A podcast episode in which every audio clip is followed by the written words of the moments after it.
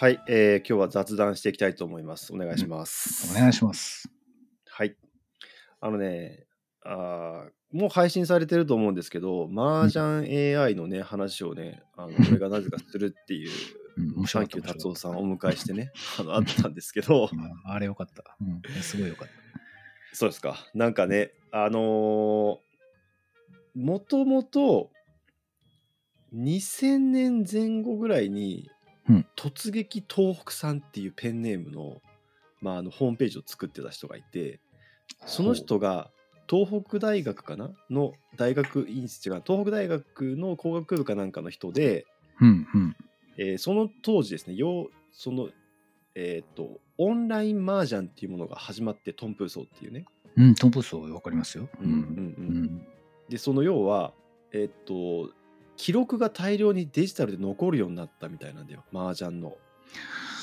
なるほど。で、うん、その情報系の人でプログラミングができる人だったからうん。それを全部集めて統計的に解析したっていうのが麻雀のそので AI にこうつながる発端になってるっぽいんだよね。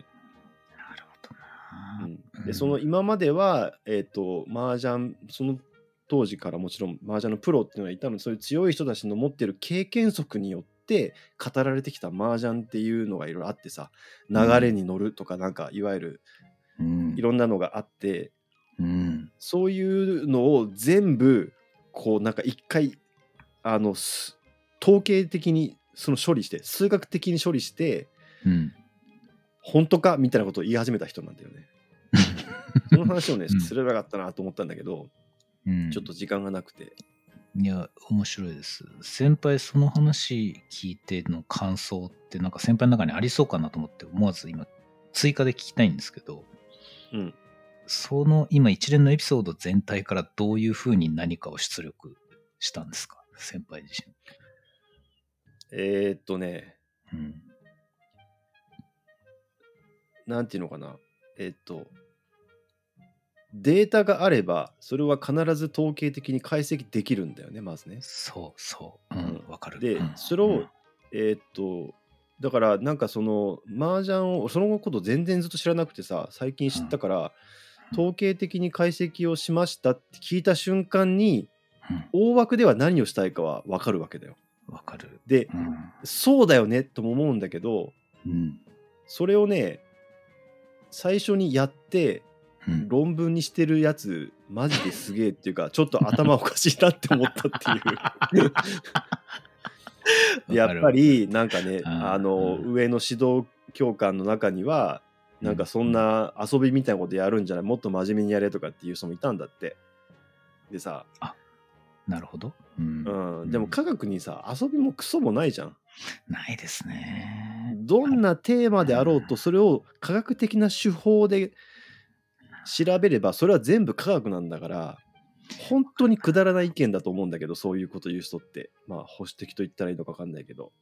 じゃあお前のやってることは遊びじゃねえのかよっていうさ話になるんだけど。まあねなんか応用的な学問領域で本当にその社会に直接的に還元できるようなことやってるっていうさ、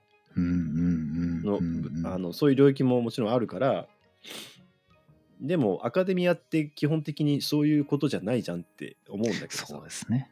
ああれじゃないですか？その引用で言ったことある話で言うと、ハモントラセント・フィボナッチの方が、うんうんあれ、魚の模様を見ながら、そうそうそうそう、うん、あれはどうなってんだろうって言った時も、やっぱり遊びじゃねえんだって思ってた人もいただろうけど、結局それが科学につながったみたいな、そういう話いっぱいありますよね。本当にね。うんうんうんうんわかるわだ。からその辺のことはさ一瞬にこう頭によぎるんだけどうん。まあまあそれはまあいあのねあのそういうもんだよなみたいな感じでさうん。うん。うん。そこからやっぱ2010年過ぎたあたりから麻雀 AI のまあ開発が始まってやっぱ最初にややりやり始めた人はその突撃東北さんの本はやっぱ読んでるみたいでさ数理的に処理するっていうそううんだそうか。いや、なんかその、目ねやってることというか目的はまあ違うというか AI を作るっていうのと統計的に処理するっていうのはまあやってることは違うんだけど、まあうん根本的なところではつながってるというか、でも面白いなと思ったけどね。いや、その突撃東北さんの人みたいな、そうやって論文にするところまでやる変態がいるっていうのは一つすごい大事なファクターで、だからデータだけあったって、変態がいないと、そこからサイエンスになっていかないっていうのはすごいわかりますしで、その一方で真逆のことも言えて、だから変態はいつの世にもいるんですけど、データがそのトンプ層の形で出たからこそ、そうなんだよ。そっちも言いたいじゃないですか。そうあの技術的なブレイクスルーが起こらないと科学は進まないっていうあそうそうそうそうそう。アイディアじゃなくてそうそうそう。なんかそのきっかけが、だから、なんかその大規模にデータが集まるきっかけっていうのは、変態が作るんじゃなくて、何かよくわかんないものが持ってくるっていう、僕そっちにも感想があるな。うん、うん。インターネットができたからこそだからねあそうそう。両方、両方。開発されてインターネットができたからこそだからねすっごいわかる。わかるな。だからえっとアカデミアの一つの研究分野が誕生した瞬間なんだよそれって多分ね、ですよね。うん、でこれを本編で話せばよかったって後で後悔した 本編は、まあ、まだ音声として聞いてないけど、あれでいいんですよ、きっと。記憶しか残ってないけど。うん、うんただ、その麻雀 AI すげえねとか言いながらう、んうん。最終的にはなんか、そうそう麻雀 AI のこと、そうそう。麻雀 AI のことを調べていくうちにいやこれマジですげえなって思ってそっちになんか全部いっちゃったんで意識が。面白いね。歴史的なね枠組みから話すべきだったね。結束としてはね。AI に限らないですよね。そのやっぱり何がきっかけっていうのをちゃんと掘るって難しいなっていう気はしますよね。それはね。そうそうそうそう、うん、うんあーごめんなさい。この話を広げなくてもいいのかもしれないですけど、なんか歴史上の偉人ばかりをクローズアップすると、その偉人がそれを成し遂げた、その背景にある技術の革新みたいなところがちょっと薄くなるじゃないですか、語るのが。やっぱり。うんうんうんその人物の能力に焦点を当てると、ね、が当たると。あ、そうそうそう。うんうんうんえっ、と、すごい突然ひねって細かいところを言うと、任天堂の元社長で亡くなっちゃったあの岩田さんという方は、やっぱりコンピューターが手に入る時代だったからその天才を発揮できたっていう側面は絶対あると思うんですけど。うんうん。で、それは、その岩田さんっていうかつてすごいプログラマーがいてねっていうだけで終わっちゃうと、その人がそこで、あの、古い Mac かなんかに出会ったっていうところにも、なんかちょっと物語があるよねっていう話が落ちちゃうんですよね。だからね。それもったいないなと思うことあるんだよな。人ばっかりになるというか。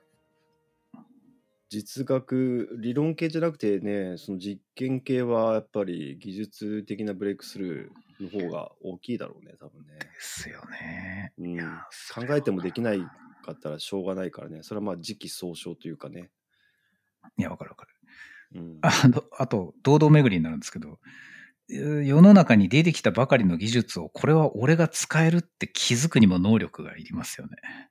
そういう能力はもちろん必要だね。だからうん最初にそれをやった人っていうのは間違いなくうん。手放して偉いんだけどさ、そう、それはそれで偉いんだよな。だからこの話、堂々巡りになるんだ。よ。うん。なんかねあの科学的なその問題とかテーマは解決すべき時期があるっていうのはなんかやっぱり有能なっていうかゆ、ね、有名な人は言ってるよね、ーあー、あーうん、だからいい,、うんいい問いっていうのは、まあ、解決可能かっていうか今やるべき時なのかっていうその時代の中でわかるな。だからもしかしたらそれは100年後にやった方がいいものかもしれないとかさあるある。いろんなものができなかったもできるようになっていろんな技術とか環境とか材料が揃ってきた瞬間にそこにこう天才がスコッてはまると一気にこう爆発するっていうふうにまあ捉えられてるみたいだけどね。なんかその話を広げていくと、ある病気の治療法を開発するためにはみたいなところにちょっと発想がいくことがあるんですけど、うん、もう今ある技術で何かをひらめいてくれる天才がこっちを見てくれるように広報するぐらいしか残らなくなったりするんですよ。なんかなるほどなるほど。そうそうそう。今あんのはこれなんだけど、俺の能力だとここまでしかいけないんだけど、誰かこのこと気づいてくんねえかなって言って結局、なんか知名度を上げる方向に話を進んでったりするんだよなっていうのをですね、最近たまに考えてますね。ああそうか問題を認識してもらうっていう。そうなの。だからね、自分の能力では足りないかもしれないけど、自分がここでなんか学会で発表することで、それを見てた人が、あって思ってくれないかなって言って発表するとか、そういうモチベーションの発表が結構あるんだようーんなるほど。な。それはでもい。いいね、そういうものの見方はね。いいですかね。なんかもう、じくじたる思いでやってますけどね。そうか。うん別に自分で解決しなくても問題が解決すればいいのであればいい方法なんじゃない？そう。その代わりね、なんかもうちょっと効率がいい方法ない、方法ないかなと。効も率がいい方法ね。ね、もうちょっとないかなと。人にやってもらうにしてももうちょっとこうやり方が他にあるんじゃないかって思うことがあるってこと？そううんなんかるほどブレイクするそれはどうだね。欲しい、ブレイクスルー欲しい。いつも思ってますけどね。それはね。うんまあね、今の医学だと一人がどうこうっていうことではないかもしれないけどね。ないですね。うんうんグループでね、もうやるようになっちゃってるから。うん。まあ、興味持ってもらうしかないな。よし、そその方向でいこう。それは。あの、科学の話じゃないんだけどさ、その、まあ、そういう知識を使って、たまに小説をさ、こおう？書い書いたりしてるんだけどさ、そうっすね。でうん。ね、うん。うん。あの、町子と科学っていう同人誌もさ、あの、うん。イッチーとサンキュー達夫さんの原稿と、うん俺のやつで作ってさ、で、そこで書いた、うんブラファ少女とクローラガールっていうまあ小説があって、うん。そあれ、れなんか知この間り合いの、もね、こごごめんなさいね、うんこの間もなんかね、全然知らない人がこれ面白かったってツイッターでなんか感想書いてましたよ。びっくりした。あ本当？読んでる読んでると思って。うん、いややっぱり広がってんだなと思って。うん、それがどどうかしました？あのーまあね、麻生かもさんがね、猫の自分の会社から出してくれてね、そうね、ありがたかったんだけど猫のね。うん、はい。そそう恩人だからね、もうね。いや、あのね、知り合いにさ、俺、あの、佐藤博さんっていう、あの、うんイラストレーター、まあ、絵を描く人がいて、うんまあ、イッチも知ってる人だよね。うん。で、なんか、その人がな感想を話してくれたんだけど、佐藤さん本職はイラストレーターではないんですよね。本職がイラストレーターなんですいや。本職がイラストレーターだと思う。まあ、絵を描くのが本職だと思う。そうなんだ。いや、で、イッチーと出会った時は、でも、うん。営業だったんだと思うよ。そうだったんですね。うんあ、うん知らんかった。僕、その、ある、ある分野の営業としての彼しか知らなかったので、びっくり。そうなんだ。ええなんかその書籍のデザインとかもやってたからその関係なんだと思うんだよねあの仕事やってたのはよくは俺も詳しくは聞いてないけどなんだ、知らんかったよ。うん、うん、なるほど。はい。ええその佐藤さん。でまあいろいろねあのあり感想もらってありがたかったんだけどうんそのそれを聞いてて改めて思ったのは、うんなんかあのねこう、まあ、SF を書いてる SF っぽいものを書いてるんだけど、うん多分その自分が書きたいのは SF そのものってよりも、うん。なんかね例えば俺リズタ・オイトリ好きじゃん、リズタ・オイトリ素晴らしいですね。うん、うん、うん。あの空気感の物語を書きたいんだと思うんだよ多分ね。うん。本当は、うん。空気感なんですか？距距離感ですか？空気感なのその登場人物同士の距離感なのか、そこをまとう全体のその作品自体の空気なのか。あの作品の空気感あの叙情を書きたいんだよ本当はああ、そうなんだ。なるほどね。うんうんで、うんもう一個めんどくさいのは自分がめんどくさいなと思うのはあのねうん叙情的な雰囲気空気感の小説とかも作品は好きなんだけどうん叙情的な文章は嫌いなんだよね。あの言いたいことは今僕最初に分かりました。最初に分かりました。もう、叙情って言った瞬間に、ああ、分かる分かる。叙事的に書いて叙情にしたいんでしょって、すごい分かった今。うんうん、分かる分かる。うん、分かる分かる。分かるよ。分かる分かる。それを最初に小説も書いたことがないくせにやろうとして出来上がったのが、まあそのブラファショートとクロラガールっていう作品なんだけど、うん、いやだからその針の上を歩くようなバランスにちゃんとなったんでしょうそれはねきっと、うん、だその感情を表す言葉とかうん。例えば風景に対して綺麗な風景とか書きたくないんだよね一切。うん。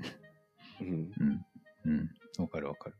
こわかるわかるって今僕が雑に言ってますけど芸術とかを介する人はここにちゃんと言葉を当てるんだろうなと思いながらわかるわかるって言いましたうん、だからなんかそういうのがまあその広い意味での文体として好きなんだろうなと思うんだけど、いやーきっとあるんだろうな専門用語で。言いたいことはとてもよくわかりますが僕の中ではわかるしか言えないっていう残メ念な。ンデル先生さなんかそういう好きな文体とかある？僕の好きな文体はですね、うん。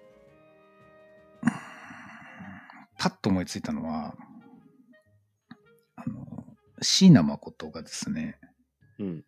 学物語っていうすごい有名な自分の息子について書いた小説がある、小説とかまあエッセイなのかながあるんですね。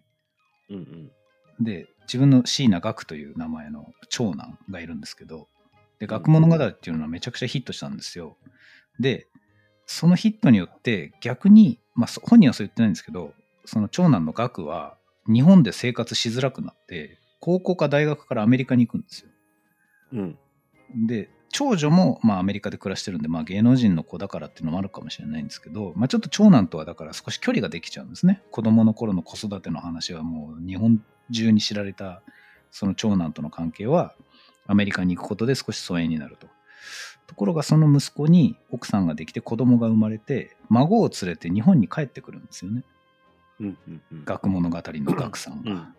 うんで、その孫との関係を書いた三部作があるんですよ、エッセイが。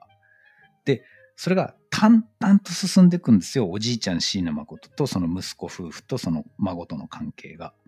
うんうん、で、その三部作の最後の最後のシーンの文体が大好きなんですけど、もうこれだけ説明しないと伝わらない。もうね、ずーっと淡々としてるんですけど、一番最後、ラストシーンの空港だったと思うんですけどね、そこで孫とこう交わす表情を書いた文体の温度が僕にとっての適温なんですよ。もう、適温ね。まさにそこ。湿り気度合いというか温度感というか。あ、いいこと言いました。その湿り気度合いがもうそこっていうのがある。もうそこが僕の理想の温度なんですよね。うんでそれよりうん暑ければ鬱陶しいし、うんえーそれより冷たければ小説で読む甲斐がないっていう、そのすごい狭いとこがあるんですよ。僕の中でも。うんうんうん狭すぎて書く気がしない。あ自分では書く気がしないと。そうそう。だからその温度っていうのは多分累積の先にしか見えてこないので、あの椎名誠がそのおちゃらけた文体のエッセイとか、あとすごい突飛な SF とかっていうのをいっぱい書いて、旅行記とかもいっぱい書いてる人が、息子とのものも書いた上で孫との関係まで書いたその三部作の最後の温度って、そこまで言わなきゃ僕の理想の温度にならないって思っちゃってると、もう僕自身はなんか創作に対する思いがヒューってこう、途切れてくんですよね。なんか、もう、コンテクストが濃すぎて。だからね、今のこの一つを説明するのにも長いんですけど、だから僕の理想っていうのはそこなんですよ。パッと読んだだけではない、伝わらないやつ。うんうんうんあのね、あの、いい音が出ないっつって楽器やめちゃうパターンの話だと思うんだけど、ざっくり言うと。今それ、よくそんなに短くまとめれたなっていうぐらいその通りですね。ビオラかなんかですよ、だから。うん、もうならんわ、みたいな。うんうんうん、そう。鳴らすのが。でえ特にめちゃくちゃ鳴らすのが難しい楽器をやってへこんでるみたいな、俺にはこれは弾けねえそれは、うん、そうだよね。テルミンそれで それで。そうそう。であテルミはまたなんか違う方向性な気がするけどね。テルミ知らない人はググってもらえればいいと思うけど。う んチェロとかね。テルミン奏者の人にお友達がいるんで、ちょっとついね、頭にパッとこう出た。なるほどそれで？うん、それで？俺は楽器のことよくわかんないけどそのオーボエはなんか音出すの難しいみたいなこと言うよね覚えは大変そうですね。僕あれ一回吹いてんの見たけど、あんなん出ないわ。あれも無理だな。本当は吹いたことあるんだなんかすごい薄い知識で言うとそのリズナ青い鳥でそのみぞれが吹いオーボエ吹いてるっていうのはそのキャラクターとも合ってるみたいなことになってるらしくおー確かにて要はすごい我慢強くて淡々とずっと努力を続けるっていううん。彼女のキャラクターに合ってるみたいなこれ確かさ、うんあのー、のだめカンターベルでも同じようなこと出てきたりするんだよねのだめの中大声はに出てきます。ます。うんうんその我慢強くて頑固者が多いみたいなさそう。あれ何君っつったっけすごい。なんかいるよね留学してる。ドイツかどっかに、僕突な男の子で、オーボエ吹くんですけど、リードを水につけてる時間がちょっと長くなると音が出ないって言ってか悲しむんですよね。うんですね、すごいファンキーなフランス人と付き合うんだよな。なんか名前が一切出てこないけど、絵だけ全部思い出せるな。絵だけ、うん俺も絵絵キャラデザははなんとなく思い出せる。キャラデザは全部思い出せる。わかる。うん。いや、オーボエってそういうイメージあるな。うん。で、最近、あの、 integrity っていうまあ小説を書いてノートにアップしてたんだけど、はいはいはい。で、今、ちょっと SF の短編集に出そうと思って一回見れないようにしてあるんだけどさ、うん、そこのなんかノートのカバーイラストを、その佐藤博さんがなんかファンアートとして書いてくれて、で、それまあ見たことがある方は、うん。あのあのトーンってなんか、うん。その静かだけどやっぱりそのあの佐藤さんの描く絵っていうのはなんとなくこうその叙叙情みたいなのがあるからさ情感みたいなのが。だから、うん。あのトーンはかなり自分のその表現したい文体に近くて嬉しかったっていう話、僕ね、あの絵が、えだから絵は見たんですよ。絵は見てるんですよ、ちゃんと。うんで、ファンアートをいただきましたっていうのも見てたんですけど、うんその佐藤さんが、僕が知ってるあの佐藤さんだっていうのは、もう全く知らなかったの。今日の今日まで。つながつながってなかったんだね、全く繋がってなかった。ものすごいびっくりした。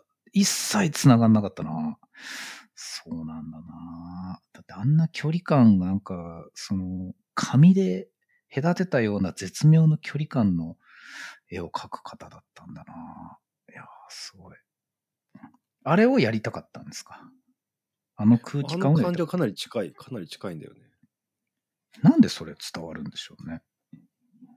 すごくないです？いやよ。ーなねえうんうんやりたいと思ってる空気感を絵で表現することができるって軽い化け物だと思うんだけどな。うんそれはだから万年筆インクを使うなんか独特の技法があるらしくてそれで書いてくださったみたいなんだけど万年筆インクを使う独特の技法っていうのは何なんですか？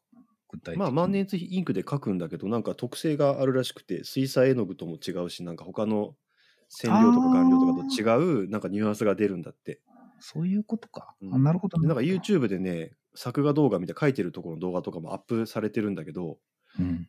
あのなんていうかねあのまあプロだからうまいのは当たり前なんだけどさうん俺が見て一番びっくりしたのは、早えってことなんだよね、書くのあ、が。そうなんですか。まあ、うん。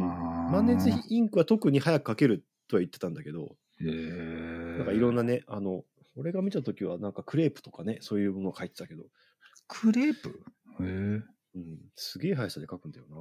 クレープの質感ってどうやって書いていいのか一切わかんない。なんか点々とかつけそう。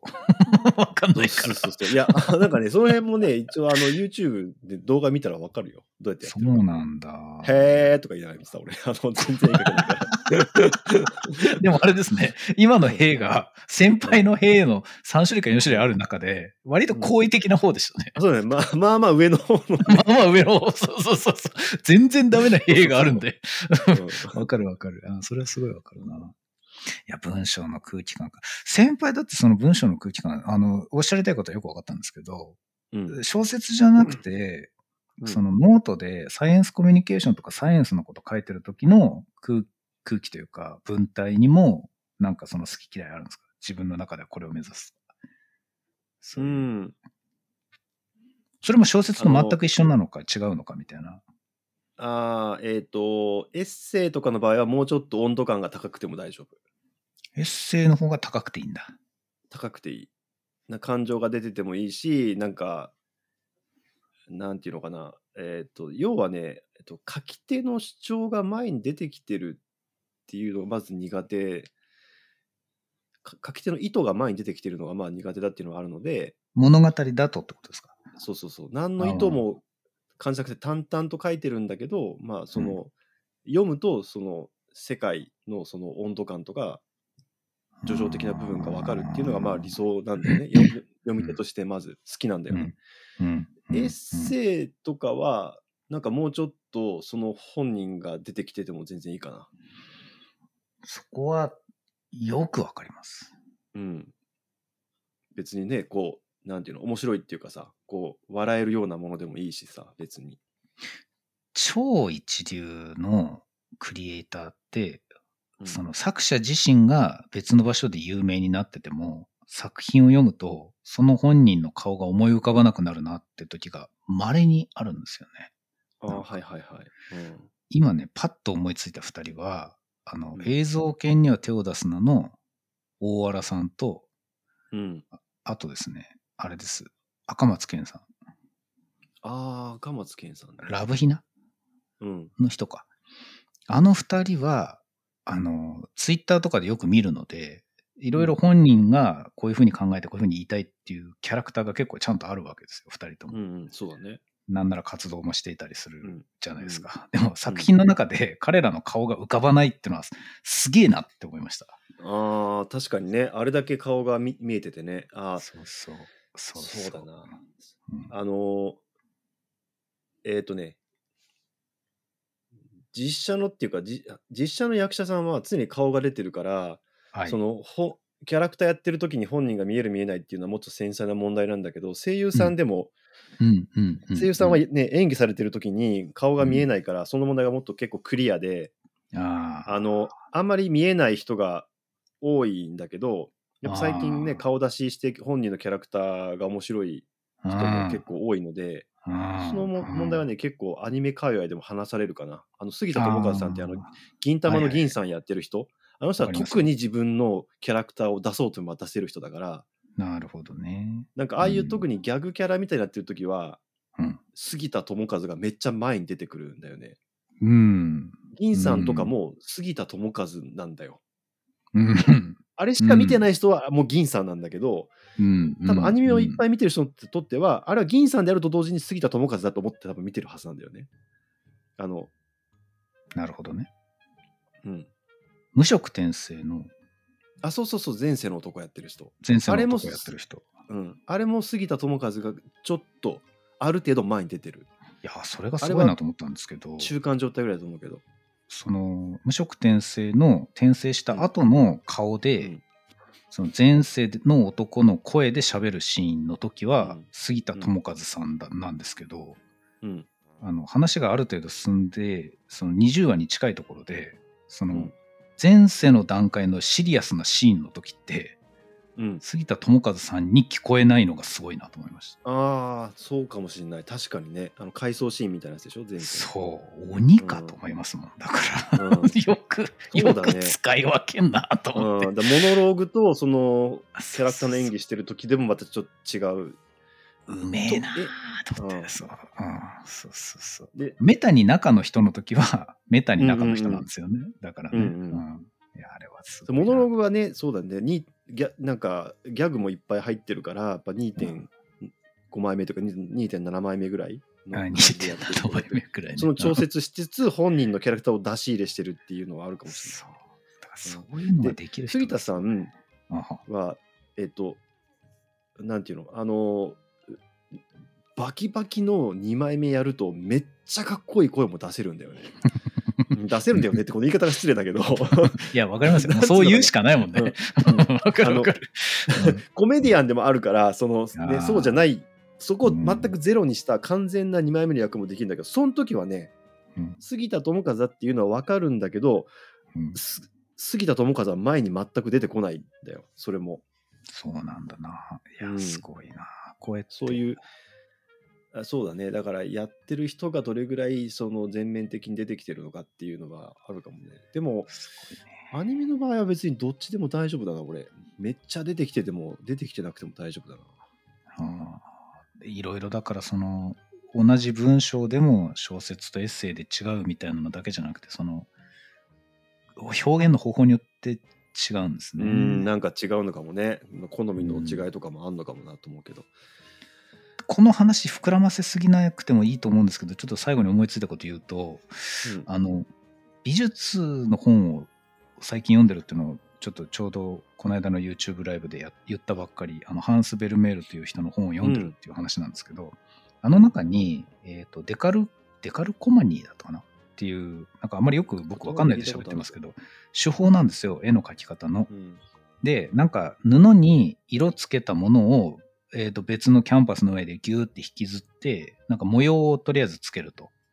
はいはい。でそのなんか浮き上がったなんかその特に糸のない模様の中お模様を使って描く絵っていう、なんかそういう手法があるらしいんですけど、それがデカルコマニーなのか、もうちょっと違う定義があるのかは僕は知らないんですが、うんその模様の中に自分の顔であるとか、自分が付き合ってる女の人の顔とかを勝手に見出して筆を足していくっていう書き方をしてるんですって、する人がいると。う。ーんうん。なるほどね。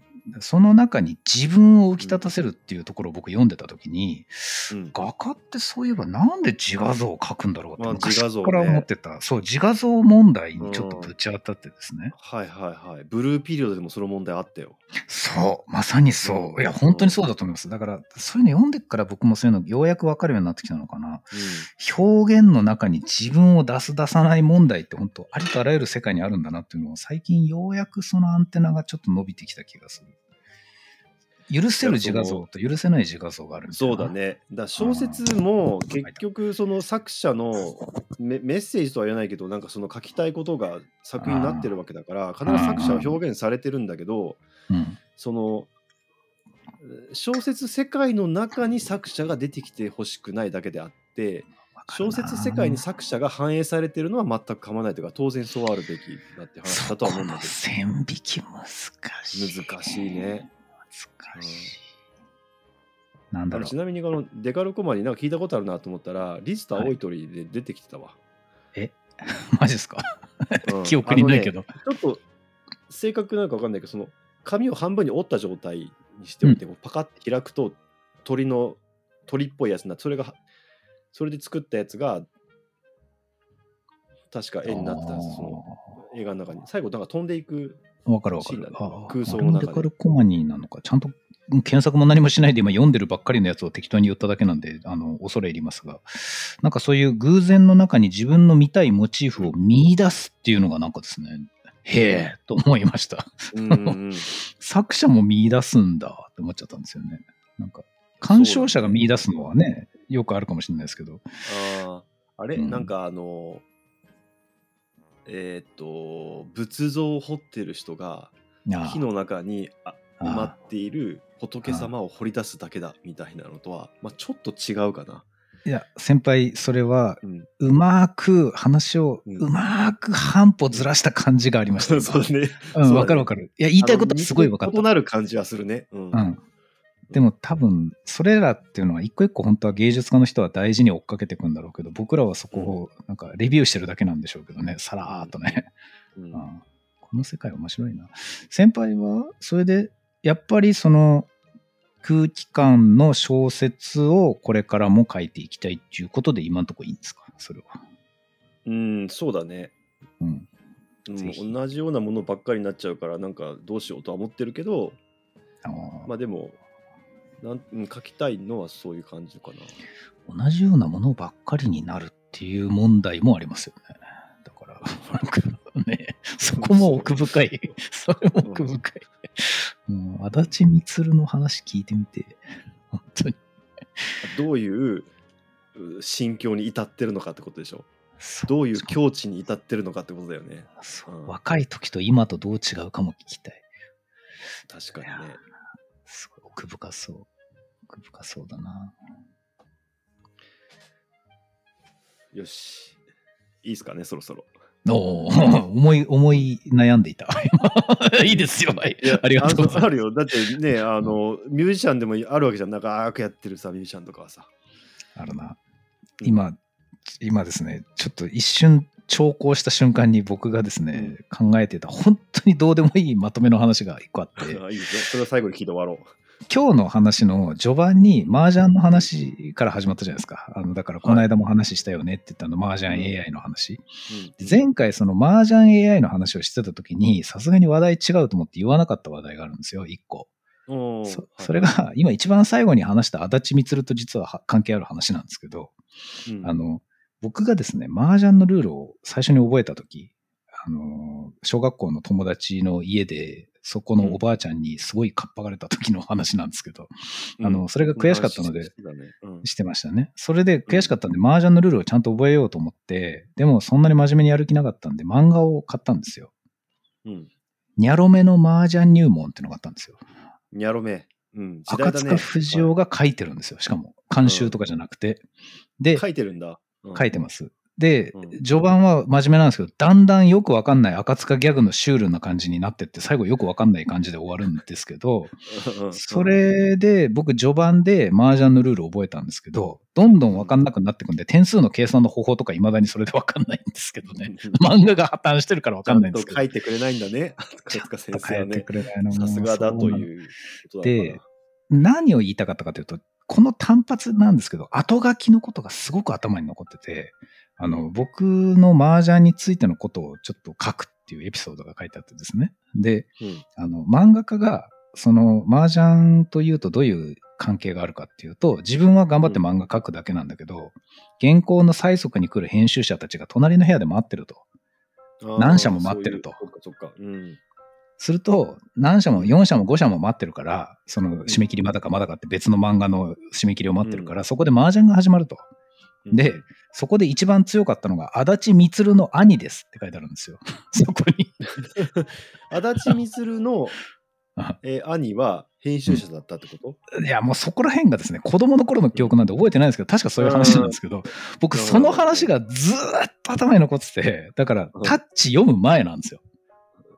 はいはい。足立みつるのことは知らなかったってこと？その後書きの中に、タッチで有名な足立みつるの兄ですって書いてあるのを見て、タッチってなんだろうと思ったのが、足立みつるの入り口だっていう話を出会いなんだね。そうなの。でもね、AI と関係なさすぎて。関係もないね。そう。うんなので、あの、成仏しかけてた話をですね、今ここで成仏させました。はい。はい。今週は 言い残したことはないということで終わりにしたいと思います。ありがとうございました。ありがとうございました以上です。ごきげんよう。